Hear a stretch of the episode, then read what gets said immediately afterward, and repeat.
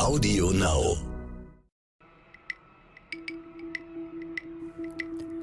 Schön, dass ihr dabei seid bei einer neuen Folge. Ja, heute geht es mal wieder um Kryptowährung. Und eine interessante neue Studie gibt es. Genau, eigentlich werden ja immer Kühe oder Rinder als die armen, pupsenden Klimaschädlinge bezeichnet, aber. Das Fleisch vor allen Dingen von denen. Ja. aber der Bitcoin hat es wohl dann doch geschafft, die Rinderproduktion der Welt zu übertrumpfen. Genau, das zeigt eine neue Studie der Universität Cambridge. Demnach verschlingt der Bitcoin ein Tausendstel der Weltenergie. Bei ein Tausendstel kann man sich jetzt überlegen, ist das jetzt viel oder wenig? Also weiß auch nicht so recht. Ja, und die Wissenschaftler haben wohl ausgerechnet, dass inzwischen das Bitcoin-Mining, der Stromverbrauch davon, dem oder den CO2-Ausstoß davon, das Niveau der Rindfleischproduktion übertrifft. Es hat auf jeden Fall die Rechnung gegeben, dass in diesem Jahr ein rechnerischer CO2-Ausstoß von gut 48 Millionen Tonnen zu erwarten ist. Und das ist so viel wie zum Beispiel Nepal oder die Zentralafrikanische Republik verursachen. Also eine Menge. Aber äh, das Positive ist, der Energieverbrauch geht zurück. Gegenüber vergangenem Jahr 2021 sind es wohl rund 14 Prozent weniger, immerhin. Es gibt aber auch andere Zahlen. Das Bitcoin Mining Council meint, beinahe 60 Prozent des Stroms, das der Bitcoin verbraucht, stammen aus erneuerbaren Energien. Das widerspricht ein bisschen der anderen Studie jetzt, die das Gegenteil behauptet. Aber das kann man jetzt nicht verifizieren. Wir müssen einfach mal dem einen oder dem anderen glauben. Aber es gibt ja auch äh, Kryptowährungen, die einen anderen Weg gehen, ihr System umgestellt haben. Ich spreche da über Ether und Ethereum. Das erklären wir gleich noch im Podcast. Und überhaupt ist ja eine Menge los in der Kryptowelt. Die Kurse sind eingebrochen, mehr oder weniger analog mit den klassischen Finanzmärkten und ja, mit, mit erheblichen Konsequenzen für einige Fintechs. Ja, manche mussten aufgeben, andere reduzieren ihr Geschäft und wir haben heute zu Gast Christina Walkermeier und wir freuen uns sehr, denn sie ist tatsächlich CEO einer dieser Fintechs bzw. einer Kryptobank, die leider Insolvenz anmelden musste. Es geht um Bitwala, die heute Nuri heißen. Die Folge haben wir vor wenigen Tagen auf der Bits und Pretzels aufgenommen und bitten deswegen für die Hintergrundgeräusche um Entschuldigung. Herzlich willkommen bei So Tech Deutschland, dem NTV Tech Podcast mit Frauke Holzmeier und Andreas Laukert. Ja, bei uns ist Christina Walker-Meyer, die CEO von Nuri. Hi Christina, schön, dass du da bist. Hallo, danke für die Einladung. Hallo, hallo. Äh, wie immer bei uns, wir stellen unsere Gäste einmal ganz kurz vor. Du, äh, nur um dich ein bisschen besser kennenzulernen. Du warst ja erstmal wieder jemand aus der Rocket-Umgebung. Du warst bei Zalando, dann bei N26 oder N26. Jeder sagt es, glaube ich, irgendwie anders. Und dann bist du eben zu Bitwalla gegangen, was dann irgendwann äh, Nuri wurde. Und da bist du dann aufgestiegen nach einer anderen Position zur CEO. Keine einfache Aufgabe, oder? Äh, ja, das kam in der Tat sehr, sehr plötzlich. Genau, ich bin ursprünglich als Chief Product Officer, also quasi als Produktchefin zu Bitwala gekommen äh, und wurde tatsächlich innerhalb der ersten drei Monate gefragt, äh, ob ich die Gesamtsteuerung des Unternehmens übernehmen möchte. Ähm, das war auch sehr plötzlich für mich, weil es ist jetzt nicht, dass ich das schon mal vorher gemacht hätte. Ähm, ja, allerdings bin ich natürlich durch unterschiedliche Skalierungsphasen, ähm, zum einen bei Zalando, aber auch bei N26 gegangen wo sich wahrscheinlich die Teamgrößen ähnlich entwickelt haben, wie wir uns dann entwickelt haben. Über welchen Zeitraum reden wir da? Waren wir da schon mitten in der großen Krise oder war das noch so, es lief noch? Als ich zu äh, Bitwale gekommen bin? Ja, oder eher als du CEO, zum CEO befördert wurdest, quasi, war die Krise schon absehbar, die wir jetzt haben? Äh, nee, überhaupt nicht, sondern es war eigentlich kurz vor dem sogenannten Bullrun. Mhm. Ähm, also eigentlich bevor es bei Krypto erst richtig losging. Das heißt, ich bin eigentlich zu einer ja, extrem, also kurz vor der Hochphase äh, als CEO oder generell als Produktchefin dort auch eingestiegen, als CEO-Phase dann mittendrin gewesen äh, und habe, sage ich mal, die ganzen schönen Seiten des CEO-Lebens mitgenommen, ein Jahr lang. Äh, bin das Hypergrowth sozusagen im Startup-Umfeld. Das heißt, wir haben sehr viele Leute eingestellt, wir haben Strukturen aufgebaut, Leadership ähm, rein rekrutiert, ähm, konnten uns dann auch, haben eine Funding-Runde gemacht. Ähm, ja, es sind viele tolle Dinge passiert. Ähm, und dann habe ich dieses Jahr, sag ich mal, alle vielleicht die negativeren Seiten des CEO-Daseins mitgemacht. Das heißt, eigentlich habe ich das, kann man sagen, das, das Glück oder das Pech gehabt, die Erfahrung des kompletten Zyklus eigentlich mal mitzunehmen. Ja. Das in einem Jahr. Also das ist ja, schön Jahren, heftig. Ja. ja. das muss man jetzt vielleicht einmal erklären. Also ihr habt vor noch nicht allzu langer Zeit, also im August, Insolvenz anmelden müssen. Warum? Ähm, also schlussendlich meldet man ja oder muss man in Deutschland Insolvenz anmelden, wenn man ähm, zahlungsunfähig oder quasi überschuldet ist. Ähm, bei uns ist das eine und dann zusätzlich das andere eingetreten und dementsprechend genau mussten wir Insolvenz anmelden. Aber wahrscheinlich ist die Frage eher, wie es mhm. eigentlich dazu gekommen ist. Ähm, ich glaube, es sind sehr, sehr viele Faktoren, die dieses Jahr zusammengekommen sind. Wenn man sich mal anschaut im Januar, wie wir eigentlich schon in das neue Jahr gestartet sind, ähm, wir haben gesehen, dass viele Fintech-Bewertungen schon letztes Jahr eingebrochen sind. Generell Unternehmensbewertungen sind stark eingebrochen. Ähm, entsprechend, da natürlich momentan auch das ganze Thema Krypto sehr stark korreliert mit dem externen Marktumfeld, ist auch das Thema Krypto eingebrochen. Woran natürlich zum einen ein Stück weit auch unsere Umsätze hingen. Ähm, das heißt, wir mussten von Anfang an des Jahres ein bisschen umplanen und denken. Ähm, weiterhin ist einfach, sage ich mal, der Appetit generell in Fintechs zu investieren dieses Jahr nicht ganz so hoch. Ähm, zusätzlich startete der Ukraine-Krieg, es ist sehr viel Unsicherheit im Markt, die Inflation stieg, das Geld ist einfach vielleicht fließt nicht mehr ganz so flüssig, wie das die letzten paar Jahre getan hat. Das heißt, das Geld wird auch einfach wieder teurer. Ja. Ähm, es ist sehr viel Unsicherheit am Markt, was gerade momentan zusammenkommt, ähm, weswegen vielleicht die Risikobereitschaft oder der Appetit in solche Geschäftsmodelle so ein bisschen nicht mehr so hoch ist. Zusätzlich haben wir ähm, eben auch noch mal gesehen, dass diese Strategien jetzt mal ganz schnell ganz viel Marktanteile als Startup ähm, zu, zu, zu bekommen und dann erst, sage ich mal, einen zweiten Schritt zu monetarisieren. Auch das wurde in den letzten Jahren eben stark incentiviert, dass sich das im März, April sehr stark gedreht hat. Das heißt, wir waren auch in der Finanzierungsrunde, haben dann nochmal Pause gemacht, haben unsere Strategie stark geändert äh, Richtung Profitabilität. Ähm, und haben dann auch tatsächlich im April äh, schon angefangen, auch nach einem bestimmten, also nach einem Käufer auch zu suchen oder beides parallel. Das gestaltete sich allerdings, also das gestaltet sich alles relativ herausfordernd dieses Jahr und jetzt dann quasi unser Partner Celsius ähm, zum einen dann auch nochmal die Kundenauszahlung gestoppt hat und im zweiten Schritt dann aber auch selbst Insolvenz angemeldet hat. Ähm, das war dann eigentlich so ein bisschen für uns, ähm, ich glaube, der Todesstoß plus dann eigentlich eine geplatzte Finanzierungsrunde zum Schluss. Du schreibst ja auch Kolumnen für Business Punk die, äh, und erzählst ja auch ein bisschen darüber, wie es dir geht. Ne? Wenn ich das fragen darf, wie geht es dir damit? Also es ist ja echt keine einfache Zeit, das nimmt man ja auch bestimmt mit nach Hause. Ähm, ja, das stimmt. Allerdings, ich vergleiche das immer so ein bisschen, das ist vielleicht ein sehr makabrer Vergleich, aber ich vergleiche das immer so ein bisschen mit einem Tod. Ja? Weil ähm, im Endeffekt, oder vielleicht mit einer Krankheit kann man es vielleicht auch vergleichen. Weil wenn du dabei bist, ähm, Probleme zu lösen, dann fällt dir das nicht so auf, weil du hast halt einen Fokus in unserem Fall ist es ein Unternehmen zu retten, ähm, Arbeitsplätze zu retten, ähm, also auch investiertes Investorengeld zu retten, in diesem Sinne den Wert eigentlich zu erhalten. Und das ist dein absoluter Fokus und da stellst du dich auch selber einfach oft hinten an.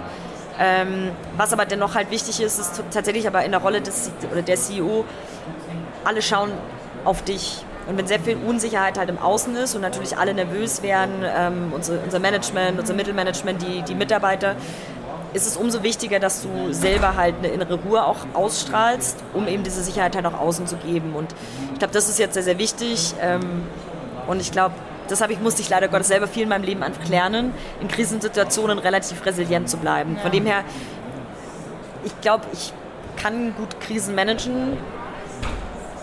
Und von dem her geht es mir eigentlich auch okay momentan. Also wir hatten bessere Zeiten, das auf jeden Fall, aber ähm, jetzt geht es einfach erstmal darum, das äh, alles gut über die Bühne zu bringen. Vielleicht müssen wir mal das Modell etwas erklären, ähm, wie das System Bitwala funktioniert, oder ein Teil des Systems. Ähm, und danach können wir ja mal weitersprechen. Das Geschäftsmodell ist so simpel wie risikoreich. Kunden von Nori konnten ihre bei der Kryptobank gehaltenen Bitcoin an die US-Firma Celsius Network weiterverleihen. Der Anleger und auch Nori erhielten dafür eine Gebühr. Celsius hat diese Bitcoins weiterverliehen, Kredite darauf ausgegeben oder Sparprodukte damit finanziert. Durch die Zinserhöhung der Notenbanken und dem Ukraine-Krieg gingen die Kurse der Kryptowährungen massiv in den Keller. Reihenweise mussten Fintechs mit Kryptothemen aufgeben oder Geschäft reduzieren. Auch Celsius Network blieb nicht verschont und musste die Konten einfrieren. Und das hatte Konsequenzen für die Kunden von Nori und auch Nori selbst. Sie konnten auf ihre gehaltenen Bitcoins nicht zugreifen und diese zum Beispiel verkaufen. Wie ist es dann weitergegangen, nachdem die Kunden ja den Zugriff nicht mehr hatten auf ihre Bitcoins? Hat sich das inzwischen gelöst oder äh, warten die Kunden immer noch auf Zugriff? Genau, also bei Celsius gibt es momentan das sogenannte Chapter 11 Verfahren. Ähm, das ist so na, ähnlich wie ein Insolvenzverfahren in Deutschland. Ähm, und da gibt es einfach ein bestimmtes Prozedere. Ähm, die Kunden wurden von Celsius angeschrieben und haben bestimmte Formulare bekommen, die sie ausfüllen müssen, um dann quasi die Chance zu bekommen, Teil ihrer Kundengelder auch zurückzubekommen. Also den Zugriff wieder auf die Bitcoins zu erhalten sozusagen. Ähm, dann stellt sich jetzt die Anschlussfrage, das hat jetzt so nicht funktioniert. Ähm, inwieweit ist gerade diese Bitcoin an sich war ja schon ein hochriskantes Geschäft. Bitcoin zu kaufen, musste jedem gewusst sein, dass das kann 10.000 Euro hoch oder runter gehen. Das zusätzlich noch zu verleihen, das muss ja, muss man manchmal Kunden vielleicht vor sich selbst schützen und sagen, das hätten wir so nicht anbieten können als Geschäftsmodell oder sagt ihr, dass, ja, das wird auch in Zukunft wieder weitergeben, sowas? Ähm, ich glaube, was für uns immer extrem wichtig war, ist, dass wir auf möglichst einfache oder transparente Weise ähm, den Kunden quasi erklären, dass damit Risiken noch eingeht. Und ähm, das haben wir auf jeden Fall auch sehr transparent auf unserer Plattform getan. Aber dennoch war das ja natürlich auch ein, eines der Produkte, das eines der meist angefragtesten Produkte waren von unseren Kunden.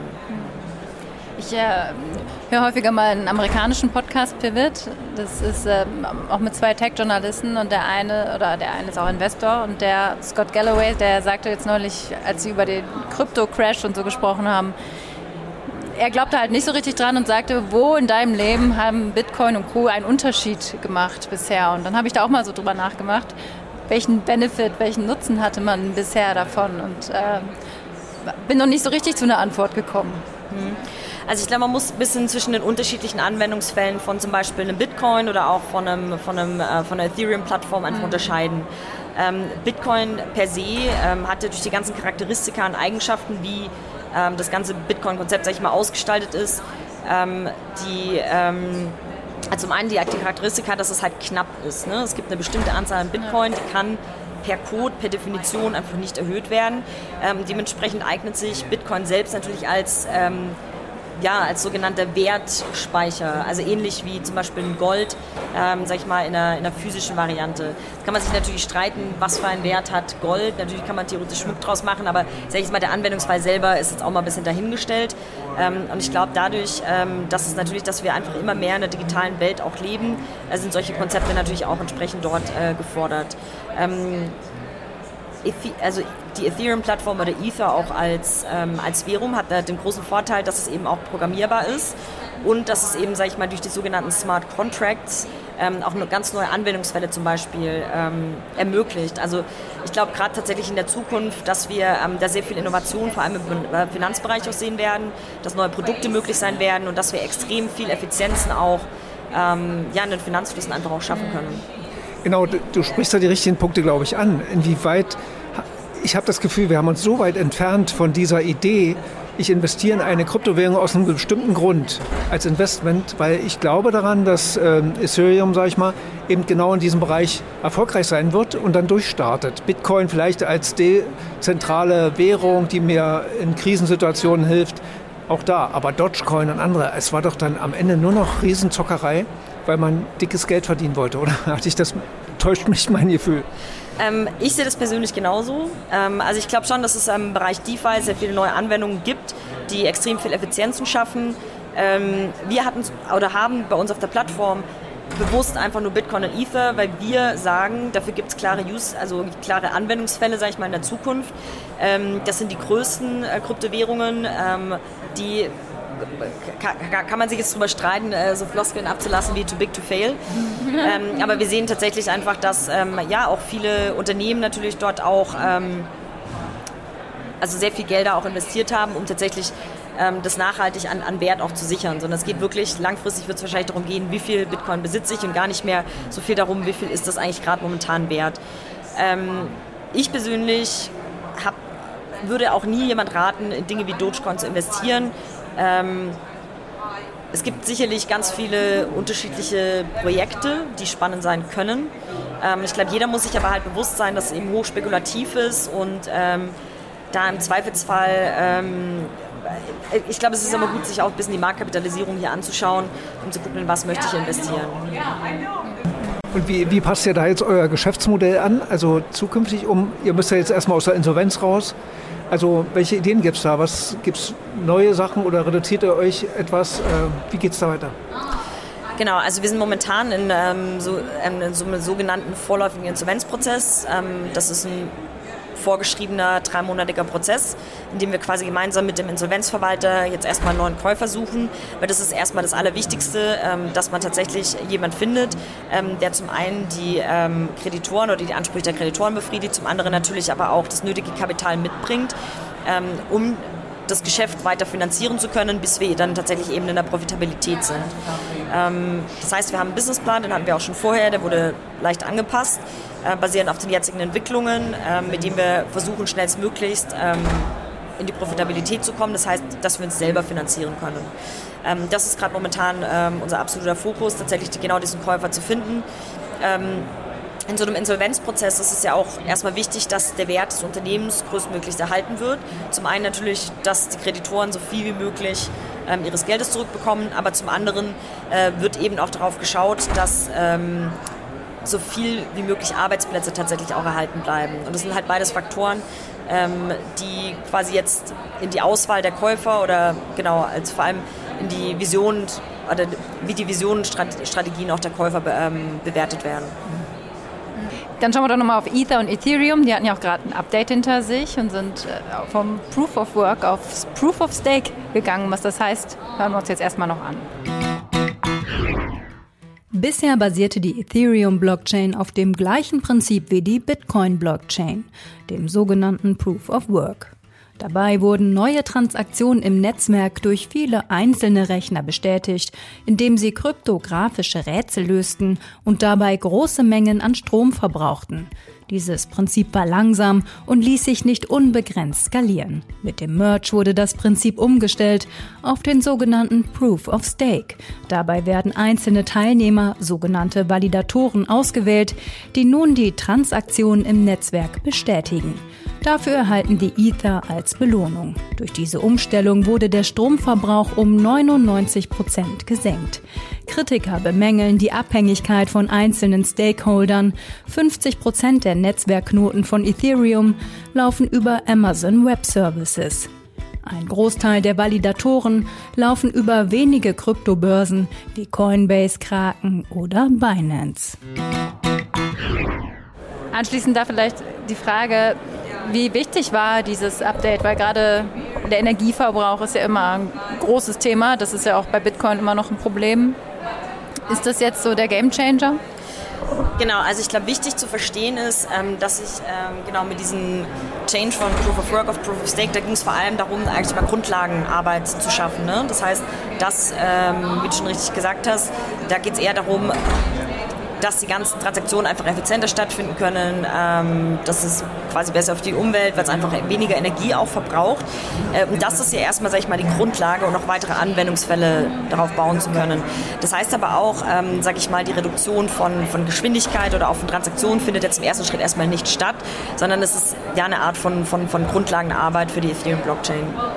Ähm, was auch äh, in diesem Zuge ähm, zusätzlich erreicht wurde, ist, dass die ähm, Ethereum Miner jetzt tatsächlich auch weniger Ether bekommen, ähm, was auch nochmal, sag ich mal, für einen Vorteil ist. Das heißt dann auch, der, das Angebot an ETH wird dadurch ja auch nochmal quasi verknappt, äh, was natürlich dann auch entsprechend kann man jetzt auch wieder dahinstellen, äh, eventuell natürlich auch eine, ähm, eine Wertsteigerung oder eine Preissteigerung langfristig mit sich bringen wird. Ist das dieser, dieses Update, du hast gesagt, okay, ist eine Grundlagenarbeit, aber ich meine, die macht man ja nicht ohne Grund, sondern ist das jetzt so eine Art Durchbruch? Also ich meine auch das Thema NFT und, und, und auch, äh, auch Smart Contracts, das, ich meine, da reden wir auch schon seit einigen Jahren von, aber das ist jetzt so, ja, also eine gewisse Akzeptanz hat und auch eine gewisse kritische Masse erreicht, dass es wirklich ankommt in der Wirtschaft, das sehe ich noch nicht. Ist es dann sowas, wo man sagen kann, das ist ein Schritt dahin? Ähm, ja, absolut, weil du musst ja mal überlegen, wenn du zum Beispiel ähm, extrem, eine extrem hohe Anzahl an Transaktionen zum Beispiel abwickeln möchtest, ähm, musst du natürlich auch, sag ich mal, die technologischen Grundlagen dafür irgendwo schaffen. Jetzt nehmen wir mal ein, ein, greifbares Beispiel wie zum Beispiel selbstfahrende Autos. Ja, wenn selbstfahrende Autos, äh, die natürlich ähm, mit Strom betrieben werden, irgendwann an eine sogenannte Strom wie sagt man, Strom... Starter. Äh, Stromzapfsäule ja. äh, ranfahren, ähm, wird ja im Zweifelsfall der Fahrer, den es ja gar nicht mehr existiert, es muss ja eigentlich gar keiner aussteigen, sondern eigentlich wird wahrscheinlich das Auto ähm, mit dieser Stromsäule automatisch kommunizieren können und entsprechend das Auto beladen können. Ne?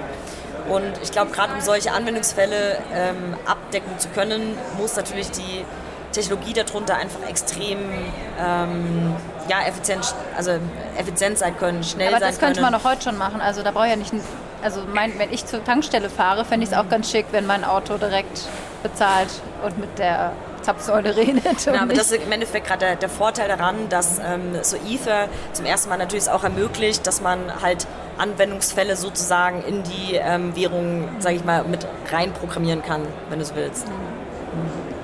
Da kommen wir auch zu der Frage, inwieweit die, diese Technologiefrage, ne, Blockchain versus Kryptowährung, also manche investieren ja einfach blind in das System und haben völlig vergessen, dass dahinter eine Technologie steht, die ja einfach mal geil war oder immer noch ist. Also sind wir da, haben wir uns da jetzt schon in zwei Richtungen, entweder man macht das oder man macht das. Habt ihr da bei, bei Nuri, ist das auch euer Thema, die Technologie dahinter? Oder nur der Invest Investitionsprozess? Mm, naja, also wir haben ja zum Beispiel auch ähm, ein ETF-Produkt, das wir schon als digitales Asset herausgegeben haben, als sogenannten Security Token. Mhm. Ähm, für den Kunden, sag ich mal, von der Benutzeroberfläche macht es im ersten Schritt gar nicht mehr so ein großer Unterschied, sondern wir sehen tatsächlich eher das, die Möglichkeit, digitale Assets, ja, und Kryptowährungen sind ja nur, sag ich mal, eine Form von digitalen Assets. Mhm. Ähm, und da gibt es aber auch weitere, die tatsächlich einfach durch die, Digi man, durch die Digitalität sozusagen ähm, neue Anwendungsfälle herausbringen. Ja? Der Vorteil zum Beispiel von digitalen Assets ist, dass du die, ähm, den Transfer der Ownership, mhm. ähm, dass der relativ einfach vonstatten gehen kann. Das bedeutet auch, im, im nächsten Schritt kann ich zum Beispiel ähm, mein Vermögen einfach viel einfacher beleihen, indem man zum Beispiel sagen kann, jetzt habe ich ähm, an Vermögen 10.000 Euro auf unserer Plattform. Ähm, ich möchte mir jetzt aber ein Auto kaufen oder eine Anzahlung für eine Wohnung machen, was auch immer. Ähm, und kann dadurch natürlich mein Vermögen viel einfacher beleihen, indem wir einfach die Ownership von dem Nutzer, also von mir, auf die Plattform zurückübertragen können. Und dafür kann sich dann der, der Nutzer zu diesem bestimmten Wert zum Beispiel ähm, ja, einen Kredit leihen. Mhm. Und solche, also das ist zum Beispiel auch einfach Innovation oder Finanzinnovation, die theoretisch heutzutage über einen sogenannten Lombard-Loan auch möglich ist, aber einfach viel schwieriger zu strukturieren noch ist. Das ermöglicht die Technologie und das sind jetzt digitale Assets. Da sind wir eigentlich ja, immer noch im Bereich digitalen Assets. Aber die Blockchain an sich hatte den großen Vorteil, ähm, dass, sag ich mal, einmal dokumentierte Daten quasi nicht mehr geändert werden können. Und ähm, das kann man zum Beispiel gerade in der Nachverfolgung von ähm, ähm, von Nahrungsmitteln zum Beispiel oder von Produktion äh, ist es ganz äh, spannend, woher kommen eigentlich die Dinge und so weiter und so fort. Also ich, grade, ich glaube auch gerade im Bereich Logistik gibt es einfach viele Anwendungsfälle, die langfristig ähm, ja, extrem äh, hilfreich sein können. Ja, bis hin zu den ganz neuen Sachen, NFTs, also Metaverse oder was auch immer. Zukunft denkt ja darüber auch nach. Äh, das wäre auch ein Geschäftsmodell hin zu solchen digitalen Ideen. Ja, genau. Also ich meine, gerade im NFT-Markt sieht man meines Erachtens jetzt auch ähnlich ähm, wie in dem ganzen Bereich, ähm, sag ich mal, kleinere Kryptowährungen, kleinere Kryptoprojekte auch, ähm, dass der NFT-Markt eigentlich den größten Einbruch seit letztes Jahr im Juni 2021 irgendwie erlitten hat. Ne? Ähm, auch hier, es ist einfach eine neue Technologie, durch die wir wieder neue Anwendungsfälle kreieren können. Aber was ja in dem ersten Schritt ganz oft passiert, ist, dass wir das, was wir heute eigentlich in der physischen Welt kennen, versuchen immer eins zu eins in die digitale Welt zu übertragen. Ne? Wenn man sich mal ganz an, mal, mal, anschaut, wie irgendwie vor 15 Jahren E-Commerce aussah, mhm. da hat man sowas wie den Quellekatalog genommen und hat eine PDF hochgeladen und gesagt, toll, das kannst du jetzt auch im Internet, äh, kannst du dir jetzt auch im Internet anschauen und äh, dann nimmst, gehst du zum Hörer, ne? umblättern, genau, und dann kann man irgendwo anrufen und das bestellen und ähm, ohne eigentlich die Möglichkeit der Technologie wirklich auszunutzen. Ne? Ähm, zum Beispiel, dass man Sachen auf einmal durchsuchbar machen kann, dass man Filter setzen kann, dass man irgendwann jetzt im nächsten Schritt auch ähm, Kataloge personalisieren kann und so weiter und so fort. Und das hat ja auch verschiedene Stufen eigentlich gedauert, bis man die Technologie ähm, oder die Möglichkeit, Internet und E-Commerce eigentlich in diese Richtung auch entwickelt hat, wie wir das heute tun. Es kommt dann der Mobile Commerce dazu, da kann man irgendwie Körper ausmessen und so weiter und so fort. Ähm, und ich glaube auch, ähm, im ersten Schritt haben wir jetzt erstmal verstanden, ähm, gut, NFTs ermöglichen uns eigentlich zum ersten Mal, dass wir ein digitales Gut haben, was nicht replizierbar ist in dem Sinne. Ja. So, und das ist auch wiederum eine Technologie, die vor allem, sag ich mal, der ganzen Creator-Szene ähm, auf jeden Fall neue Möglichkeiten gibt. Zum einen zum Beispiel auch mit der Zielgruppe direkter zu interagieren.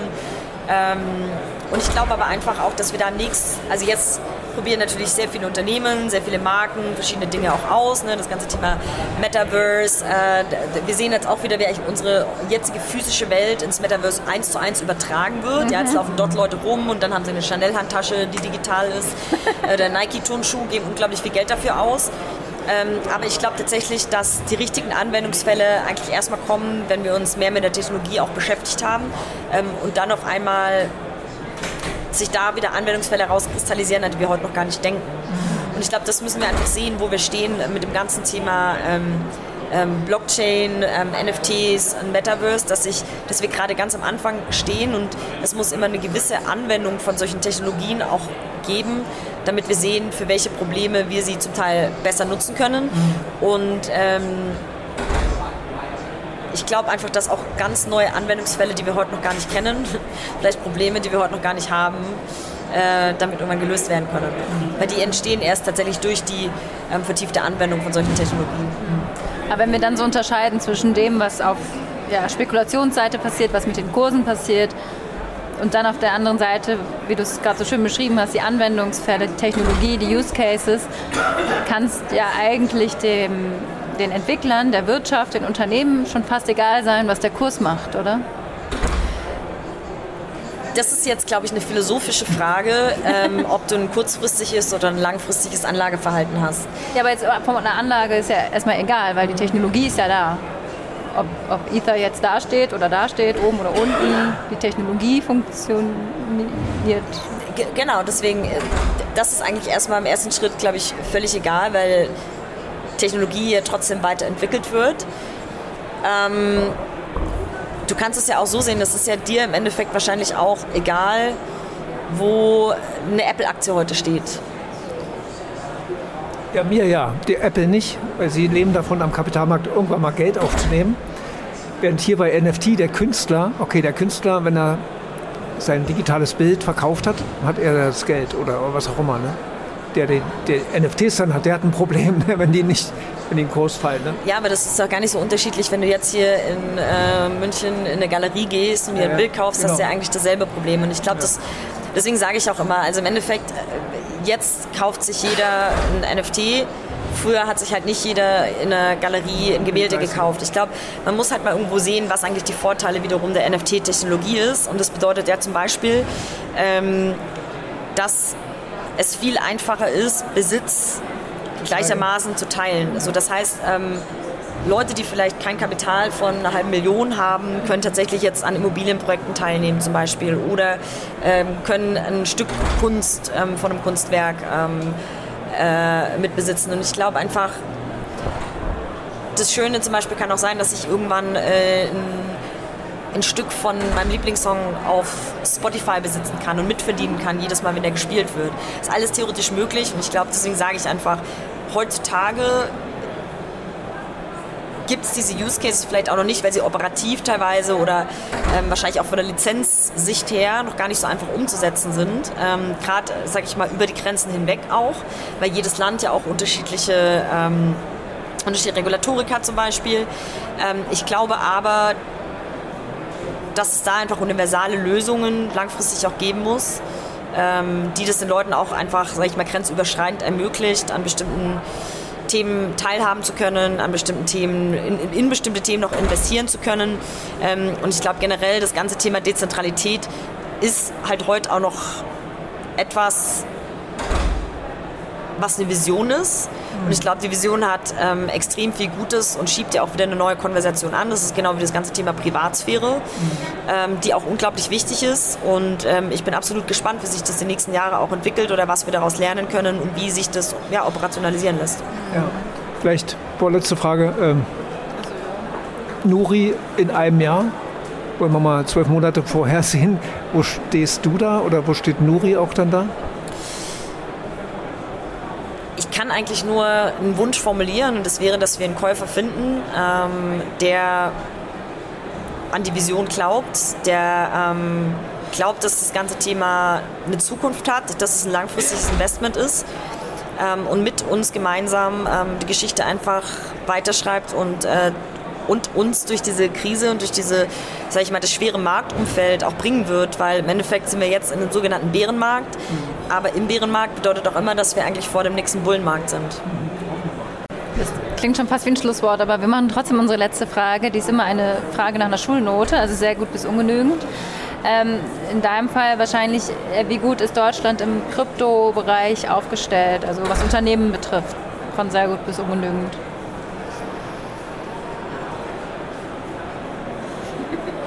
Schwere Frage. Äh, ja, schwere Frage.